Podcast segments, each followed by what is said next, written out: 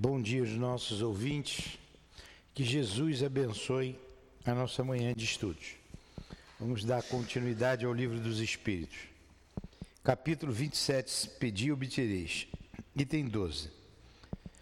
Vamos ler o Evangelho, fazer a prece e depois o Livro dos Espíritos. Se dividirmos os males da vida em duas partes, uma com os males que o homem não pode evitar e a outra com as atribulações das quais ele mesmo é a primeira causa, pela sua falta de cuidado e seus excessos, veremos que a segunda parte é muito mais numerosa que a primeira. É bem evidente, portanto, que o homem é o autor da maior parte das suas aflições e que muito se pouparia se agisse sempre com prudência e sabedoria. Não é menos certo que essas misérias são o resultado do nosso desrespeito às leis de Deus, e que, se as observássemos rigorosamente, seríamos inteiramente felizes. Se não ultrapassássemos o limite do indispensável na satisfação das nossas necessidades, não teríamos as doenças que são a consequência dos excessos, nem passaríamos pelas vicissitudes que essas doenças acarretam. Se puséssemos limite às nossas ambições, não precisaríamos nos preocupar com a ruína. Se fôssemos humildes, não sofreríamos com as decepções do orgulho ferido. Se praticássemos a lei da caridade, não seríamos maledicentes, nem invejosos, nem ciumentos, e evitaríamos as querelas e as dissensões. Se não fizéssemos mal a ninguém, não teríamos que temer as vinganças e etcétera. Vamos então fazer a nossa prece para iniciarmos os nossos estudos. Mestre Jesus, mais uma vez nos reunimos em Teu nome para estudarmos a doutrina espírita, que em Teu nome possamos chamar o nosso irmão Allan Kardec, responsável por compilar esta obra, e os espíritos que dirigem a nossa casa de amor, o C E A P. Em nome do altivo, o diretor da nossa casa, de Allan Kardec, em nome de Leon Denis, da coluna de espíritos que dirige o nosso C E A P, do nosso patrono Eurípides Barsanulfo, que evocamos para a nossa inspiração. Em nome desses irmãos queridos, em nome do amor, em nome do nosso amor, Lourdinha, do Teu amor, Jesus, e do amor de Deus acima de tudo, damos por iniciados os estudos desta manhã. Que assim seja.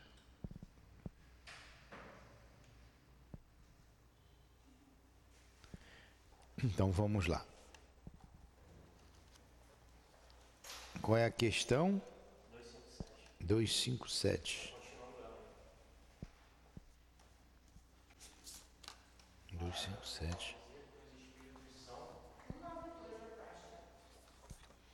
Hum.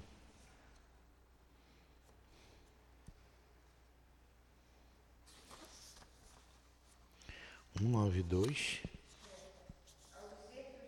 Não, no meu aqui é na página cento e setenta e cinco. Ao dizer que os espíritos, né, aqui. Então vamos lá.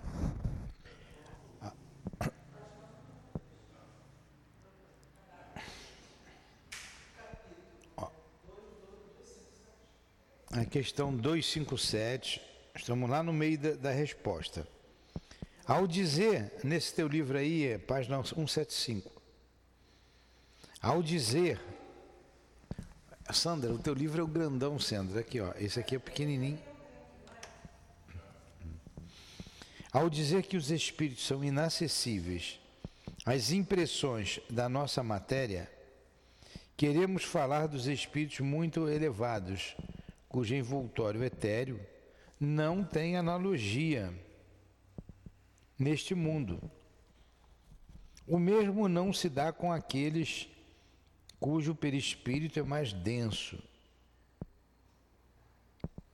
Ó, tudo que a gente estava falando no início, né? Você tem uns espíritos superiores e você tem uns espíritos mais ligados à matéria. Aí é mais denso, eles têm uma influência total, como vocês já estão cansados de saber, vocês já sabem. Só entra se a porta estiver aberta. Né? Ele não... É, ele não tem a mesma elevação que os puros espíritos, ou espíritos bondosos. E, é, ontem a gente estudando aqui o Obreiros da Vida Eterna, aí, o capítulo do fogo purificador, é, são energias sutis do mundo espiritual em que o homem não, ele falou que não tinha como explicar para o homem. Não tinha como explicar essas energias. Então ele falou das energias que o, a, a, a, atômicas, que naquela época estavam começando a se desenvolver aqui na Terra, década de mil novecentos e quarenta, é, era o princípio ainda de tudo que eles utilizavam no mundo espiritual. Essa energia sutil, quintessenciada, o André Luiz falando para a gente. Então a gente não tem, como ele colocou aqui, como comparar. É um outro mundo, uma outra energia. Agora, para os espíritos mais grosseiros, não muda muita coisa, né? Eles ainda têm necessidade de quase tudo que a gente tem.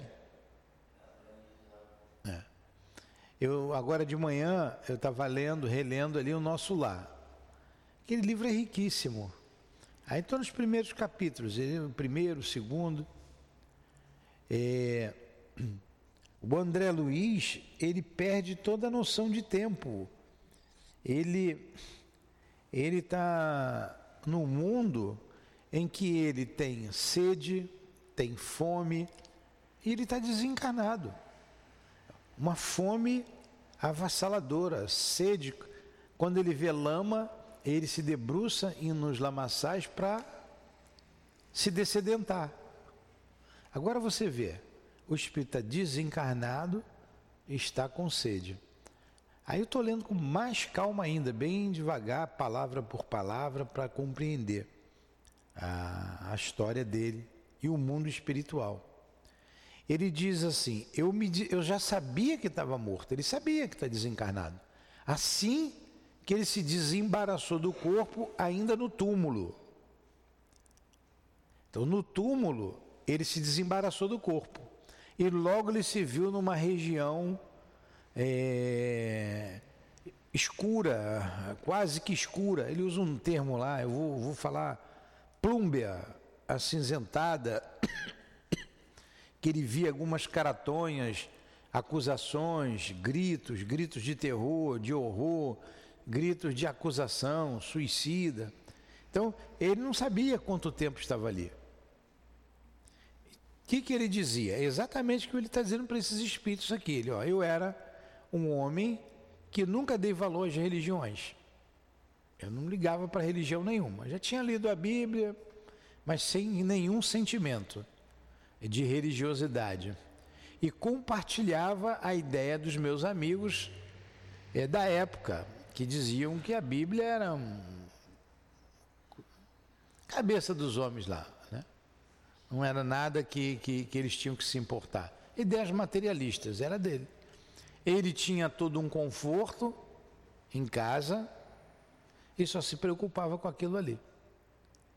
Desencarnou, se viu no mundo com as mesmas necessidades materiais. Então ele tinha saudade da casa, da mulher e dos filhos, mas não podia, não sabia ir para casa.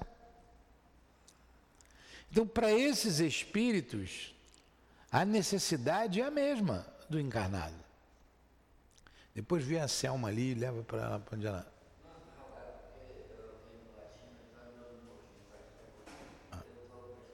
Ah. Então... é diferente. Ele dizia, eu sentia meu pulmão encher de ar. Eu estava morto, eu sabia, mas no entanto eu sentia o ar em, a pleno nos meus pulmões. Ó, acabei de ler agora de manhã cedo, então está bem fresquinho. Olha só o espírito materializado. Como é que deve ter ficado o Chico quando desencarnou? Hã? Olha a diferença, né? A diferença. Então, a gente tem que... Fala. É, duas coisas. Eu não ouvi é, a quem você se refere, André Luiz. André Luiz. Então, a pergunta que eu faço é a seguinte. Você disse que ele é, saiu do corpo quando já mudou. É.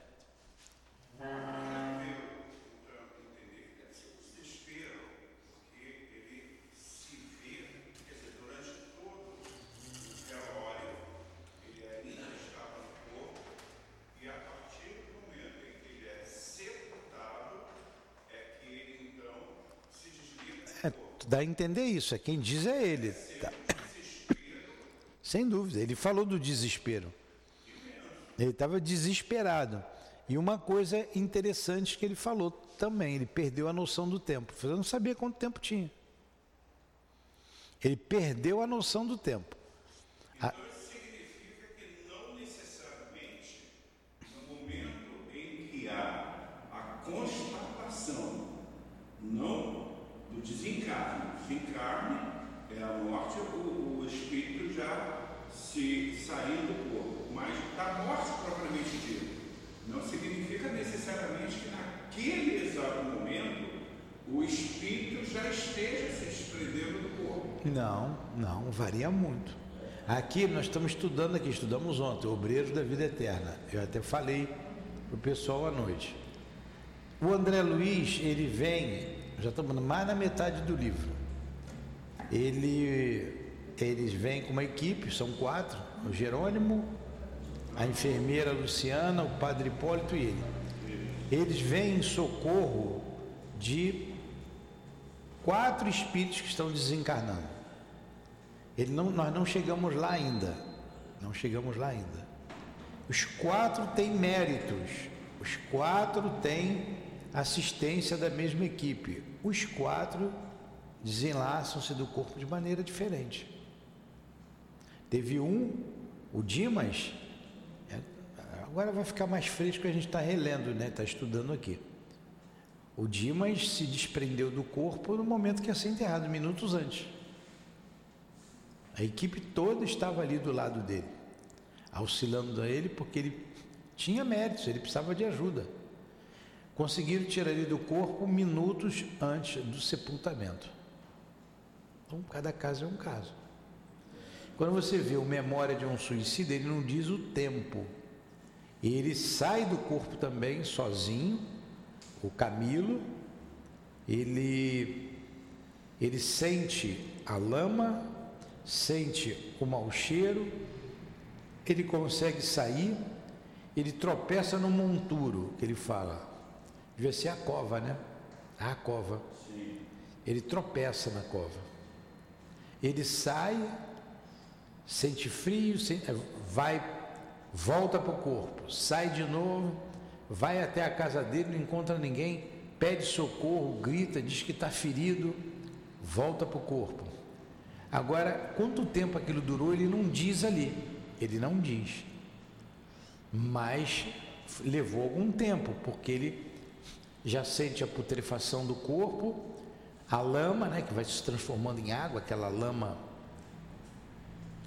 gosmenta, até que ele sai novamente, aí é tomado de roldão. Está no primeiro capítulo. Ele, ele, ele vê uma turba gritando e uns homens a cavalo, ele disse que uns homens eram espíritos, que vêm tocando aquele monte de espíritos, todo suicida, para o Vale dos Suicidas. Ele não consegue mais sair dali.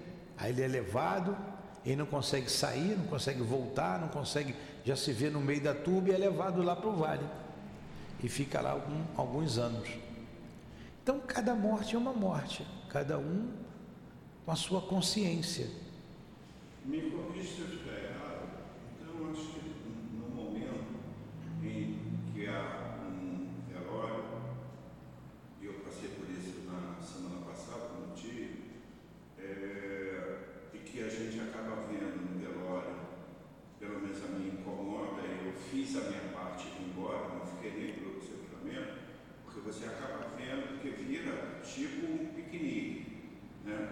Então, o, é, é interessante que a pessoa possa fazer a sua prece próximo ao corpo e pedindo, inclusive, informando que, a, porque pode, no caso, é, o espírito ainda estar ligado ao corpo, você na sua prece, você informar que ele já fez a passagem, já está desligado, para que ele possa seguir o caminho, poder entender. Seria mais ou menos isso? É isso aí. Nem sempre o espírito está é, desligado. desligado.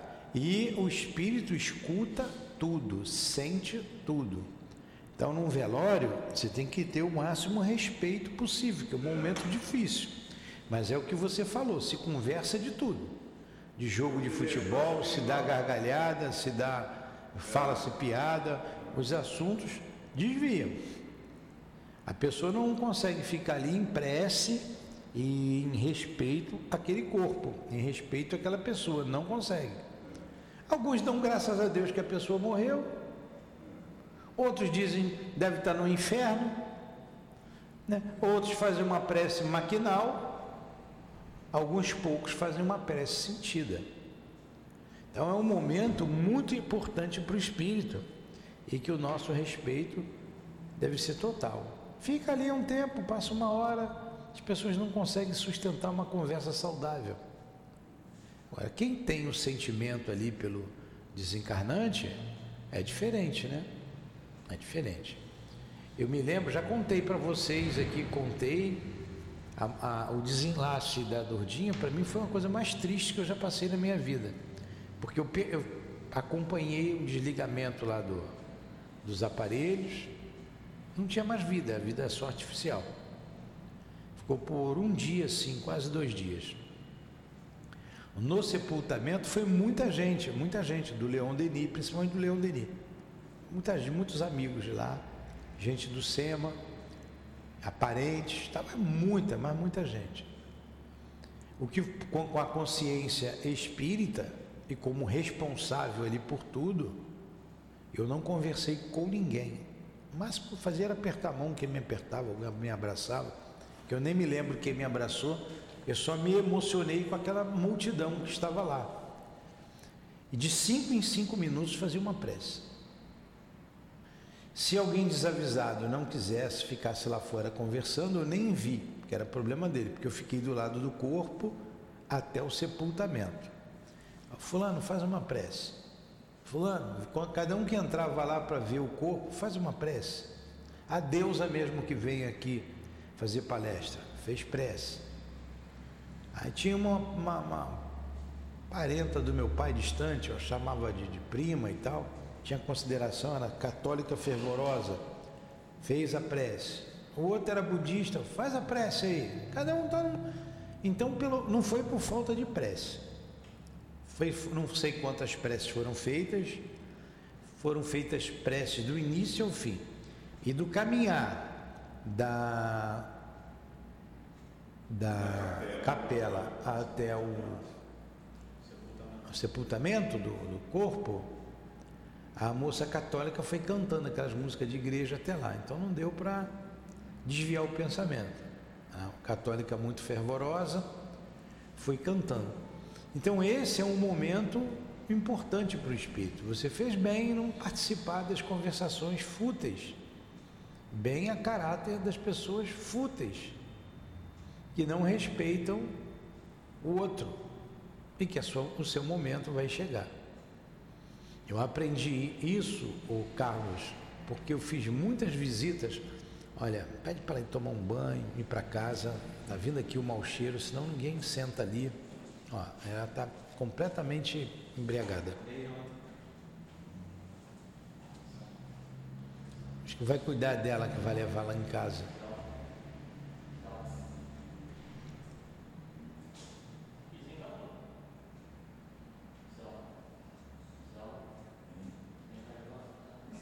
Vai deitar, Selma.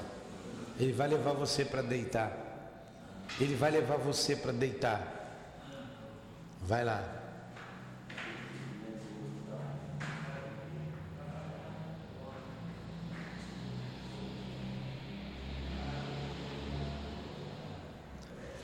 Coitada, né? O que a gente pode fazer?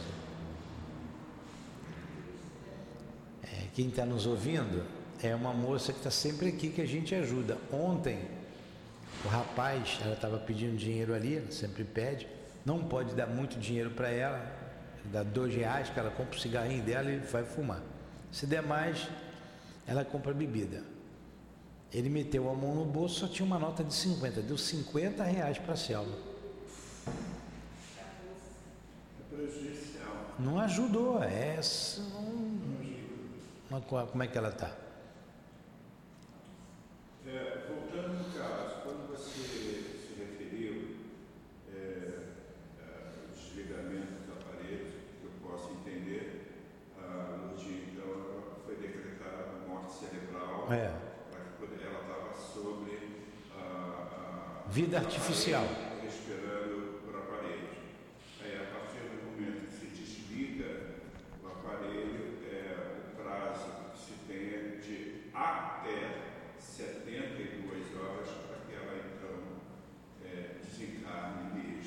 Não, não. É, a me, é o mesmo princípio, varia. O espírito não estava mais ali. No caso dela, não estava. Foi desligado à noite, e no dia seguinte de manhã nós enterramos o corpo. Mas o espírito não estava ali. O espírito poderia estar ali? Poderia. Varia de caso para caso, como é que é a vida da pessoa. A vida... O, o, o conhecimento ajuda, mas principalmente a vida moral. Como ela viveu, como foi a vida dela. Ela já não estava ali. Ela já tinha sido acolhida. Desde que deu a morte cerebral, ela já tinha sido acolhida, recolhida pelos espíritos, participou lá do sepultamento, ela viu, depois foi levada para uma outra região, para tratamento. Isso aí eu soube espiritualmente, através de médium. Passou um período de alguns meses em tratamento, um, um recurso que tiveram que usar para que ela se recuperasse o mais rápido possível, para poder voltar para trabalhar. Nesse ínterim, foi quando a gente inaugurou a casa, que abriu a casa e ela começou aqui a, a trabalhar aqui. Então, cada caso é um caso. Todos estamos amparados pela lei de Deus, todos, sem exceção, qualquer religião, todos têm um amparo divino.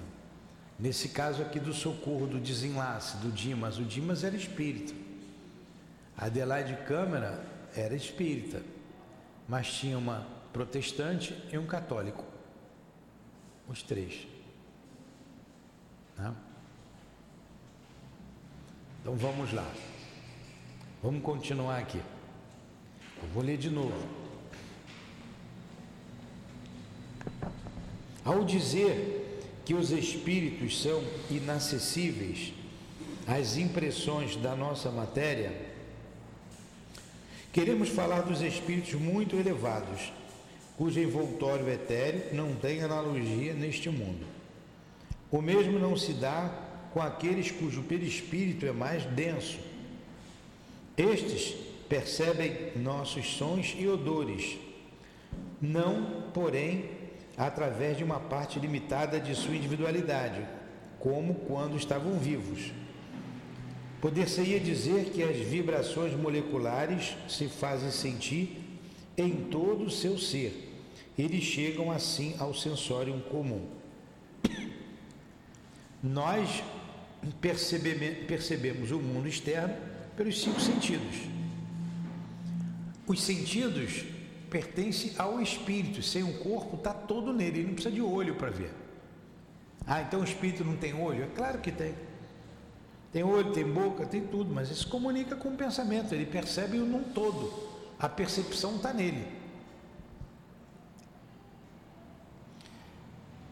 Então, poder-se-ia dizer que as vibrações moleculares se fazem sentir em todo o seu ser.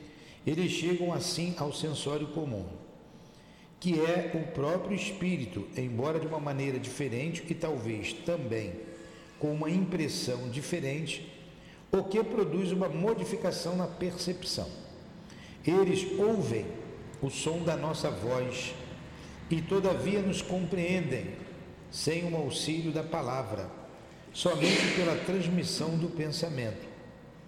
E o que vem apoiar o que dizemos é que essa penetração é tanto mais fácil quanto mais desmaterializado é o espírito.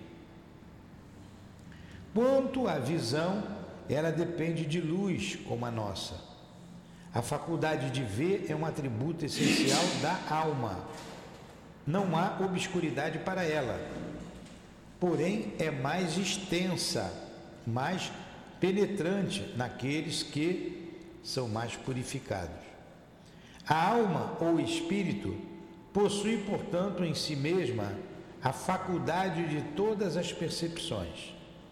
Na vida corporal, elas são obliteradas pela grosseria dos nossos órgãos. Na vida extracorpórea, elas o são cada vez menos à medida que se utiliza o envoltório semimaterial. Ficou bem claro? Tem espírito que, para ouvir, ele tem que botar o ouvido. Ele chega e faz assim, para ouvir o que você está falando. Tem espírito que não consegue ler o teu pensamento. Não consegue.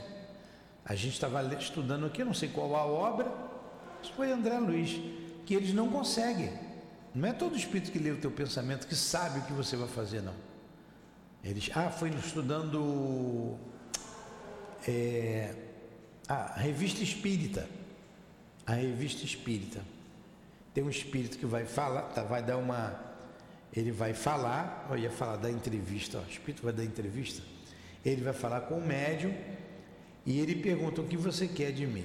Aí o, o Kardec coloca uma observação, é, o, o, porque o, o, o médium pergunta: você não sabe o que a gente deseja? Ele: não, eu quero ouvir de vocês o que, que vocês querem, eu não sei o que vocês querem comigo. Aí o Kardec vai e coloca uma observação: esses espíritos, ele não era mau, hein? Ele era parente da pessoa que foi lá, mas ele ainda estava muito ligado à matéria e não conseguia perceber o pensamento do outro. Então não é todo espírito que sabe o que você está pensando, o que está sentindo. Como colocou aqui anteriormente, tem espírito que só escuta o som que ele quiser escutar, só vai sentir o odor que ele quiser sentir. Outros não, vão sentir o que a gente sente, vão ouvir o que a gente ouve. Você vê esse pessoal dançando, rebolando ali, tem um monte de espírito desencarnado dançando e rebolando, como se tivessem encarnados. Deve ser ridículo até, né? Você de fora, um espírito superior olhando aquilo, porque ele está tão ligado à matéria ali. Não, eu, como dizem, muitas vezes, eu estou vivendo, eu estou vivo, agora é que está bom. Vou aonde eu quero, vou em lugares bons, como do, me, do bom e do melhor, durmo em lugar bom.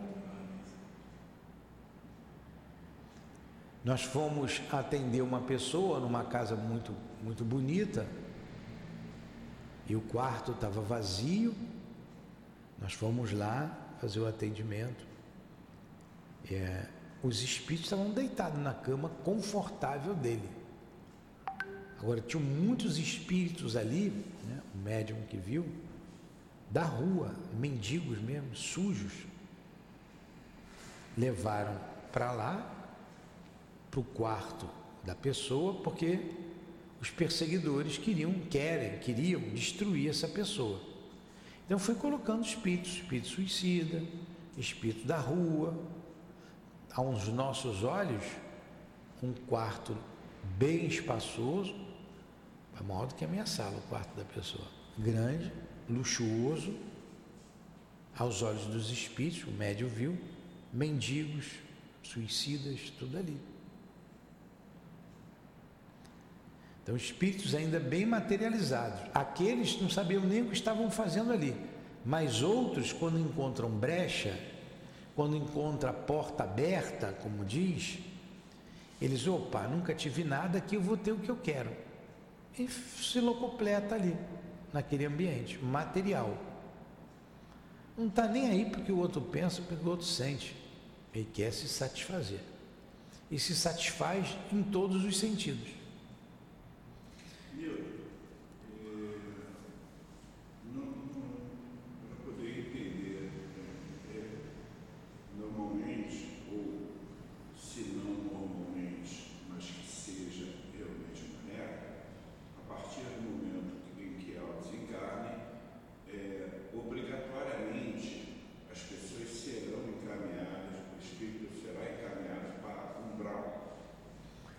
Ninguém encaminhado para o umbral, não é. Você vai, ninguém te encaminha. Sim, então vai para o umbral. Quando é que chega esse momento, como você está se referindo, que o espírito, para que ele possa estar agindo dessa forma, está num quarto, está aqui, ou está ali, ou está dançando, ele já não está mais nesse mundo do umbral? Seria isso? O inferno, o umbral, é um estado da alma. O umbral pode ser aqui, ali fora, ali na esquina. Aqueles foram sequestrados por grupos de espíritos, por falanges de espíritos, tem falanges do mal, que sequestram, que é, abusam, que usam os mais enfraquecidos, os espíritos que sentem culpas. São culpados, se sentem culpados, não, tem, não tiveram o hábito da oração, não têm força para orar, e são sequestrados, então, presos. Sequestrado, e nesse caso, não é encaminhado para a colônia de tratamento. Não, não. Fica... não. Ficam presos mesmo. Às vezes, é, volta e meia, vão, como a gente fala aqui, ah, estourou um lugar onde tinham armas, não tem? Criminosos escondiam drogas, o lugar foi, foi cercado, estourado o lugar, usou esse termo, não usa? É a mesma coisa, estoura o lugar, já sabe, ó, ali tem uma, uma caverna onde tem um grupo de espíritos que torturam, que prendem, que, que abusam, abusam de todos os jeitos, sexualmente, sexualmente também, todo tipo de abuso, suga a energia do espírito e ficam presos lá. Dias, anos, séculos, milênios até. Nós podemos ter então um exemplo de é, quando nós falamos da sala mente única, nós estamos nos referindo então exatamente a esse tipo de espírito. Isso. Isso aí. Então vamos lá. Esse envoltório aurido no meio ambiente varia conforme a natureza dos mundos. Está falando do perispírito, mas a parte mais externa do perispírito. Passando de um mundo para outro, os espíritos mudam de envoltório, como mudamos de roupa ao passar do inverno para o verão, ou do polo ao equador. Mudam de roupa, muda o perispírito todo? Não, muda parte do seu perispírito. Ele se adapta ao ambiente. Sim, ao ambiente. Como é que é o perispírito? A parte mais externa do perispírito aqui na Terra é um, em Marte é outro, em Júpiter é outro. Os espíritos mais elevados, quando vêm nos visitar, revestem, portanto, o perispírito terrestre e então suas percepções se produzem como nos nossos espíritos comuns. Todos, porém, inferiores e superiores, só ouvem e sentem o que querem ouvir e sentir. Sem possuir órgãos sensitivos, podem, à vontade, tornar suas percepções ativas ou nulas. Apenas uma coisa são forçados a ouvir, são os conselhos dos bons espíritos.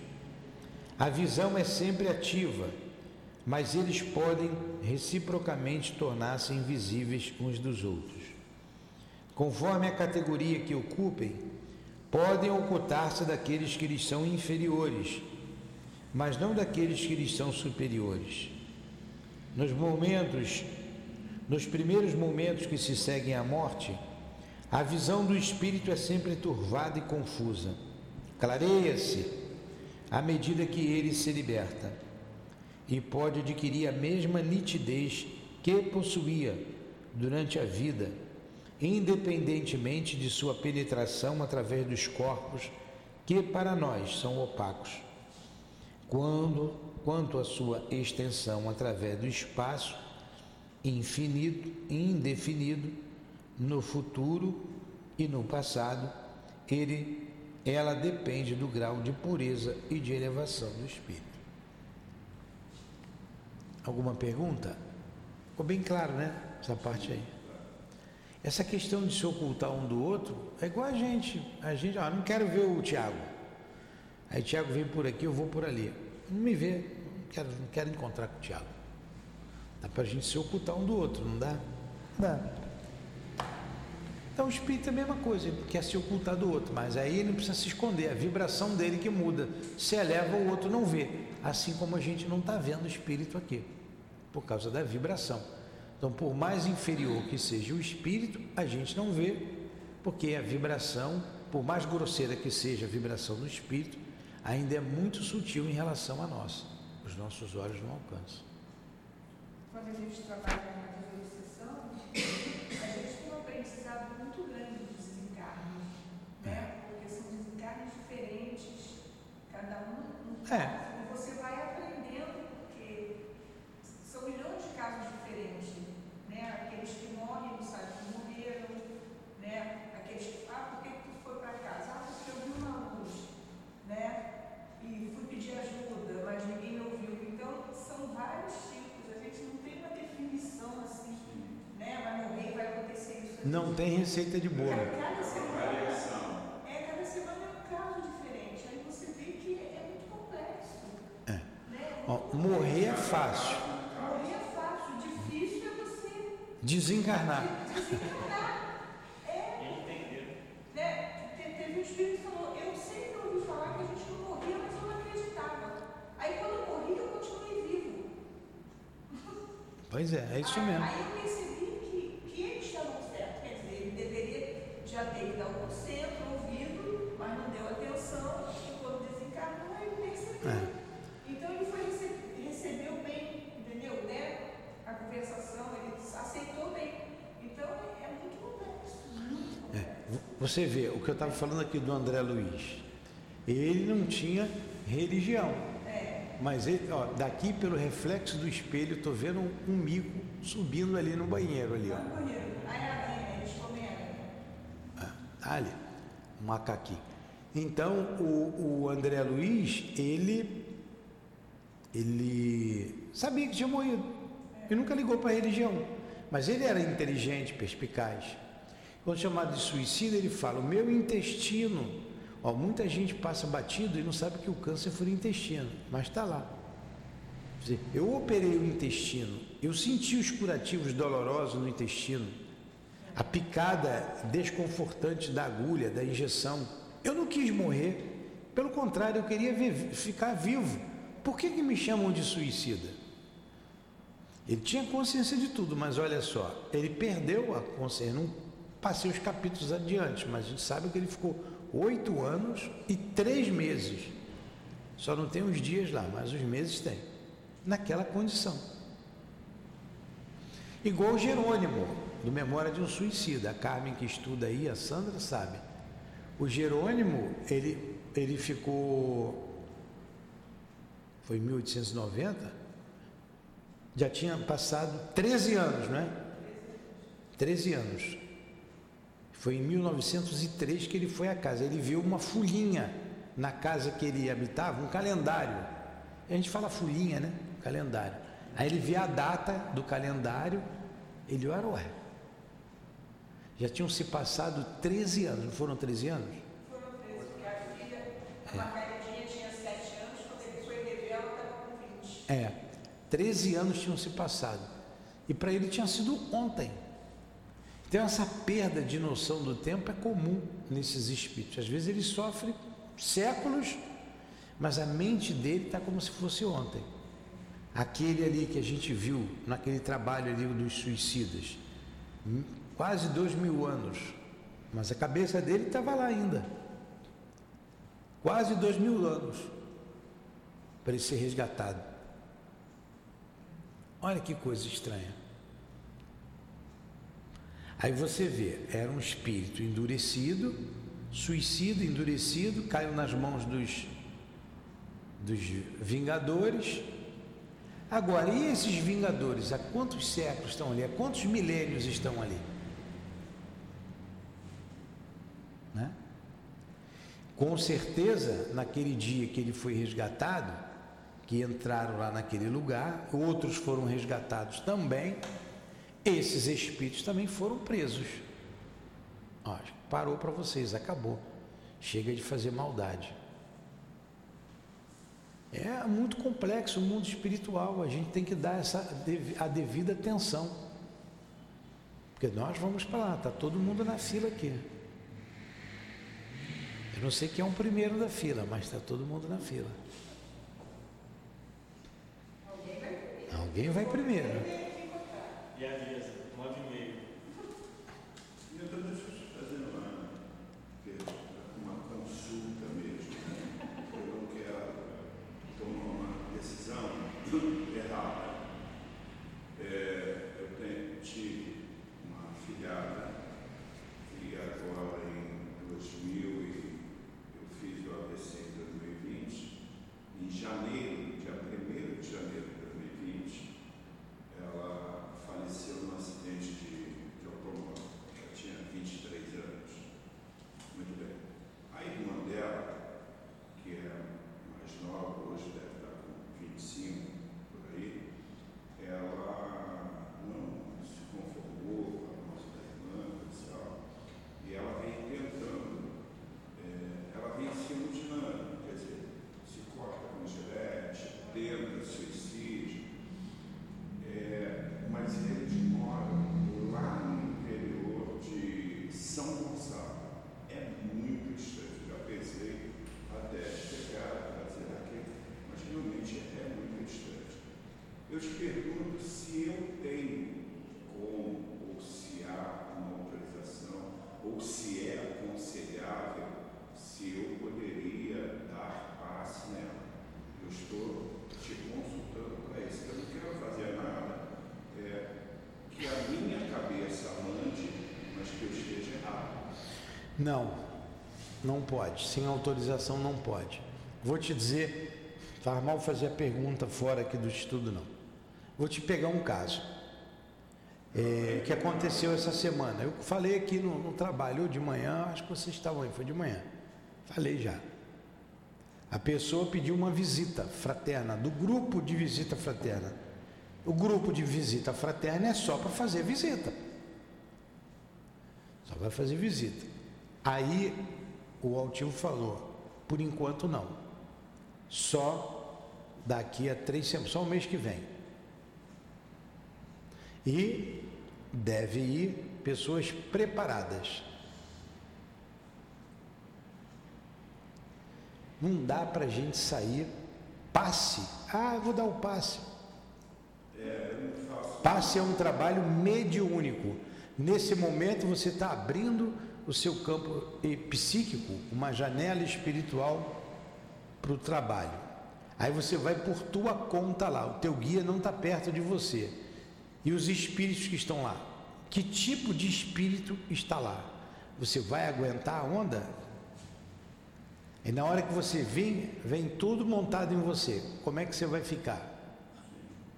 Então, não dá para ir sem uma consulta prévia ao plano espiritual. Então, a resposta agora é não. Agora, você quer fazer a visita, aparenta? Aí você pode botar um papel, escrever que a gente consulta o plano espiritual. Aí ele vai dizer, não, ele pode ir. Não, ele não pode ir, manda uma equipe lá. Isso foge à nossa visão humana. O passe é uma coisa séria. Por isso que a gente faz um curso aqui de orientação mediúnica, ad eterno, aqui na nossa casa, para dar o passe. Para dar o passe. Não é uma coisa, é simples a mecânica do passe. Mas a parte espiritual é complexa. Até mesmo na casa de um parente, que, como você está dizendo, você gosta, não dá para ir. Você falou, é longe, é lá no interior, e você quis dizer que você quase não vai lá. Você não sabe como está a situação. Aí você está dizendo, ela se mutila. Que tipo de perseguição espiritual ela tem? Que brechas ela abriu para estar dessa, dessa forma? Que espíritos estão lá secundando-a? Orando é que ela não está. Então, a gente corre risco. Entendeu? Pode se perguntar sim ao mundo espiritual. Ah, é possível dar o passo? É. Eu posso ir lá dar o passo agora? Não. Ah, mas o Chico, eu duvido que o Chico fosse sem pedir autorização. Altivo não ia sem autorização. Não ia. Eu queria, já, do mundo espiritual, autorização do mundo espiritual. Eu falei com o Léo ontem, que era pedir autorização para que quando for, é, eu poder participar da... Você pediu a visita? Não é com o Léo, não é, o Léo executa, não é com o Léo. O pedido tem que chegar à direção da casa, a direção mediúnica. Aí não, não, não, não, não é assim também não. Tem que escrever, botar no papel para consultar o plano espiritual. O plano espiritual que vai dizer. Aí pode, aí a gente vai entregar para o Léo. Se você deu por escrito a ele, ele vai pegar e vai entregar para a gente. Pode se fez esse caminho. Ele não pode ir sem autorização. Como eu não posso ir sem autorização do plano espiritual. Se ele fizer isso, ele não vai fazer, porque ele já é macaco velho. Ele não vai fazer isso. Entendeu, Carlos? Então vamos lá, vamos continuar aqui, já está terminando o nosso tempo. Paramos aonde? Toda essa teoria. Toda essa teoria, dir-se-á, não é tranquilizadora. Pensávamos que, uma vez desligados do nosso grosseiro envoltório, instrumento de nossas dores, não sofreríamos mais. E eis que nos informais que ainda sofremos. De uma forma ou de outra, o sofrimento continua. Ai de nós! Sim, podemos sofrer ainda muito e durante um longo tempo, mas podemos também não sofrer mais, desde o instante mesmo em que deixamos a vida corporal. Então, depende, cada um. Aí, normalmente, o que as pessoas dizem, ah, descansou, ela sofreu muito, descansou, descansa em paz. Creio eu, já disse aqui, creio eu que é por causa da postura que o defunto fica, né? Bota a mão aqui, normalmente entrelaça os dedos, né? Ah, ele está dormindo, está descansando. Porque a pessoa está associando ao corpo físico. Pode ser que sim, pode ser que não. Como que é a intimidade de cada um? Não sei. Não sei. Né? A gente nunca sabe. É igual aquelas pessoas daquela religião que eles, quando morrem, dormem, né? Aí quando vem o espírito diz, não, eu estou dormindo esperando o juízo final. Vocês são o juízo final. Pois é. Não, vocês estão me incomodando, eu estou aguardando Jesus. E aí? É. Pois é, tem que conversar com ele. Jesus já está te chamando, levanta, de pé um, dois, né? É, aí eles acham que não, agora eu vou descansar. É, o pedreiro ali que desencarnou, ele, ele trabalhou até sábado, no domingo ele desencarnou, infartou. Aí nós pedimos aqui, por causa do irmão, eu fui lá no sepultamento, na segunda-feira. Aí na, na, na quarta-feira foi o sepultamento, eu ainda fui lá. Aí na quinta-feira, não foi na segunda, na quinta-feira no trabalho ali, eu perguntei, né? A Cidinha, que está sempre junto da gente, a Dilane, perguntei para a Cidinha, como é que está o rapaz lá, ele está bem? É, como é que é o nome dele? Ó, o espírito não estava ligado nele, morre gente toda hora. Aí eu falei, Cícero, Cícero de quê? O Cícero estava ali na obra que infartou. No domingo eu fui no sepultamento dele, nós oramos. Aí ela parou, aí a Diana, aquele jeito dela, continuou escrevendo, ficou parado. Ó, ele está protegido, mas ele está dormindo. Ele está dormindo. Eu falei, ele veio para cá? Não, ele não. Antes eu perguntei. Ele foi acolhido pela casa, eu fiz prece para ele. Não. Ele não foi acolhido pela casa. Ele está dormindo. Ele foi acolhido lá pelos dele, está dormindo. Eu não falei para ela que lá tinha um pastor fazendo prece, então eles eram evangélicos. Tinha um monte de evangélico lá. Evangélico tem cara de evangélico, aquela roupa com a Bíblia de baixo, o pastor estava lá. Aí, vou abrir um parênteses, como você falou, acabou de sair lá de junto do corpo, estava todo mundo rindo, brincando com até o pastor, só faltou contar piada, porque estava perto de mim. Então, qual era a cabeça dele? A Cidinha falou assim, ele era uma pessoa boa, ele está dormindo e vai ser encaminhado para um lugar protegido. O espírito, na minha cabeça, como eu pedi, poxa, ajuda esse irmão. Em princípio, ele poderia ser trazido para aqui. Ele vai ser trazido para cá, aqui ele é ajudado. A minha cabeça. Então, ó, o médium não foi no meu pensamento.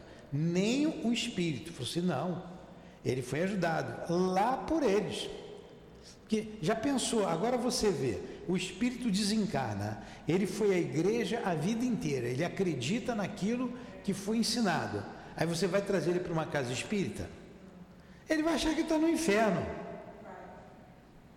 você não vai ajudar em nada, não é? Ele tem que ter primeiro, se ele tiver uma cabeça mais é, tranquila, uma cabeça mais flexível, pode até ser, né? Devagarinho, ó, estou aqui, mas a cabeça dele está lá. Eu contei também aqui de uma vez de um amigo meu, do Deoclésio, o Deoclésio está muito doente, lá do Leon Denis. Ele, uma vez, eu fiz uma palestra lá, e de repente veio o altivo e o Deoclésio. Aí o Deoclésio sentou ali, ele não estava assistindo a palestra, e o altivo veio dar a mensagem. E o altivo não dava mensagem na, na, na palestra das cinco horas da tarde no Leon Denis. Ele não dava mensagem. Ele dava só no quarto e no sábado. Aí ele veio e deu a mensagem. Aí o espírito que falou, e quando ele vinha descendo, ele chamou o Deoclésio. Vem comigo, vem cá comigo. O, o, o chefe falava, vem cá, a gente ia, igual Jesus falava com os apóstolos, vem aqui comigo. Eu não dizia nem o que, que era, ele senta aí. Ele foi, ele sentou. Aí quem deu a mensagem? A mãe dele. A mãe dele. E a mãe dele era evangélica. Eu não me lembro do tema, tinha a ver, o tema, eu, sei, eu lembro que tinha a ver, mas não me lembro nem qual era o tema. A mãe dele era evangélica e ela disse assim, eu continuo trabalhando na igreja, esclarecendo e acordando aqueles que lá desencarnam. Ó, a mãe tinha consciência de que era espírito, a mãe deu mensagem através do médium no centro espírita, eu não me lembro de toda a mensagem, né? O Deoclésio acho que pegou depois lá a gravação, escreveu. Mas ela continuava ajudando na igreja, porque as igrejas precisam de ajuda, precisam desses espíritos. Não vai dar mais tempo da gente estudar aqui não, semana que vem a gente continua ali em cima. É, é igual o Valmir, eu, eu achei no outro dia aqui, a mensagem do Valmir, eu falei para vocês, poxa, eu estava dentro do Obras Póstumas, eu tirei, senão até ia ler para vocês. Eu achei dentro desse Obras Póstumas aqui, ele está na minha gaveta. O Valmir, um amigo meu, ele era pastor. Ele era pastor. Mas era gente boa. Olha, meu amigo, frequentava minha casa, frequentava a casa dele, a Lourdinha, já contei isso aqui também. E o doutor Herman respondeu através do altivo, pedindo notícia. Ele está acolhido num lugar em que ele, os espíritos pensam como ele. Pensam como ele. E paulatinamente ele vai acordando para as realidades do Evangelho, para as verdades do Evangelho. Que não adianta chocar o espírito. Então imagina se pega o Valmir e traz ele, na época era do Leon Denis, leva ele lá para o Leon Denis. Ele, o que, que eu estou fazendo aqui? Não conheço ninguém. Então ele tem que ir para uma colônia, ele falou uma colônia de espíritos que pensam como ele, já sabe como trabalhar, porque é uma pessoa bondosa, e devagarinho ele vai acordando. A minha mãe era católica fervorosa. Ela morreu, ela veio para cá. Mas aqui estamos eu, está o filho, estão os netos, a minha irmã. Eu falava sempre para ela da doutrina espírita, ela era simpatizante, ela era muito amiga da sobrinha, que era minha prima, que era espírita, a Alzirinha. E ela via já o meu pai, ela via o mundo espiritual. Aí deu para trazer para cá. Aí, Serelepe aí trabalhando. Entendeu, Carlos? Era católica, não era espírita. Então não é a religião que vai fazer você melhor ou pior. É o que você é como pessoa. A religião está dentro de você. Está perto aqui, acabando o livro aqui, Obreiros, mais algumas aulas, daqui a pouco vai entrar no Ação e Reação. Lá no Ação e Reação fala de um acidente aeronáutico. O avião cai com uma porção de espírito. Todo mundo morreu de queda de avião, mas cada um morreu de maneira diferente. Uns ficaram ali, outros foram recolhidos, uns desesperados, uns segurando no corpo, como aconteceu lá com as Torres Gêmeas. O avião explodiu na Torre Gêmea. Como é que morreram os passageiros? De explosão de avião, é o que a gente sabe. Mas e do ponto de vista espiritual? Imagine o piloto que jogou o avião ali, que se suicidou, suicida e homicida. Vai responder pelo suicídio e pelo homicídio. Homicídio, não sei como é, o que é homicídio qualificado? O que é? É, você que é advogado. Carlos, em três palavras, Carlos. O que é? Então, ele vai responder pela morte, não, se eu deixar o Carlos falar aqui, é só... Amanhã de manhã. Então, a, a, a, morreu, morreram ali quantos passageiros? Então, como é que ficou aquele espírito? Será que ele saiu dali, foi acolhido? Ou ele ficou preso nas ferragens?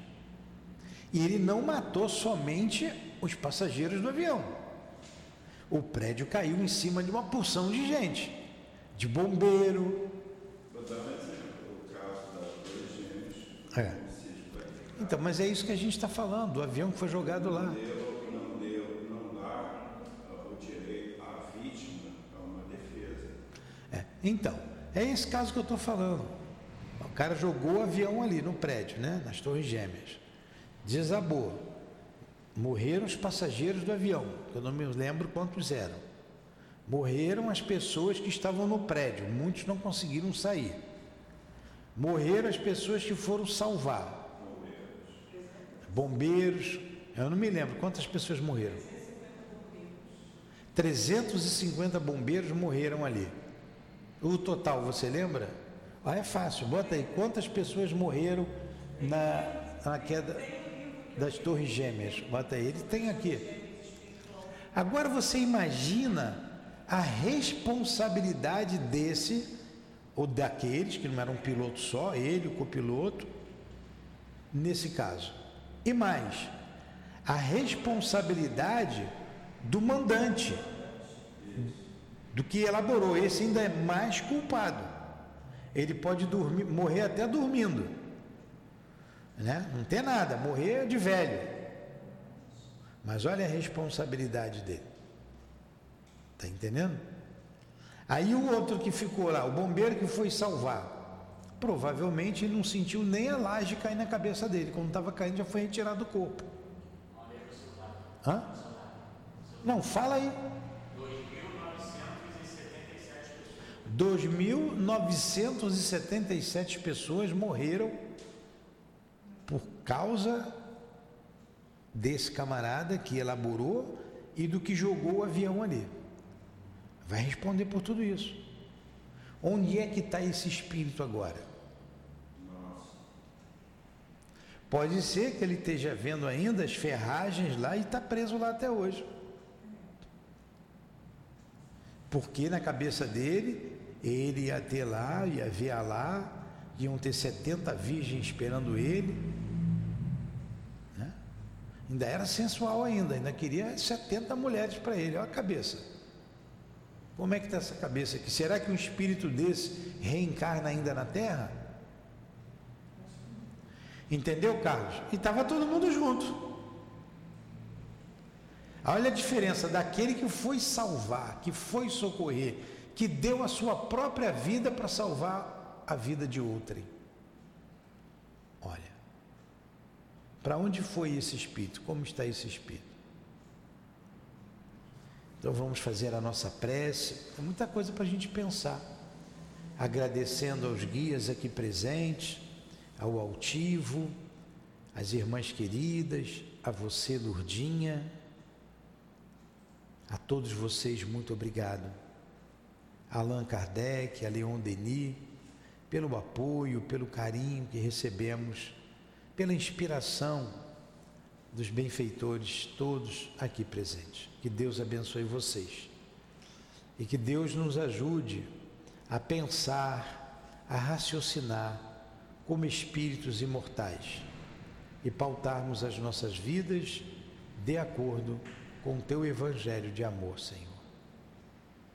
Derrama sobre nós as tuas bênçãos de paz e de esperança. Que assim seja.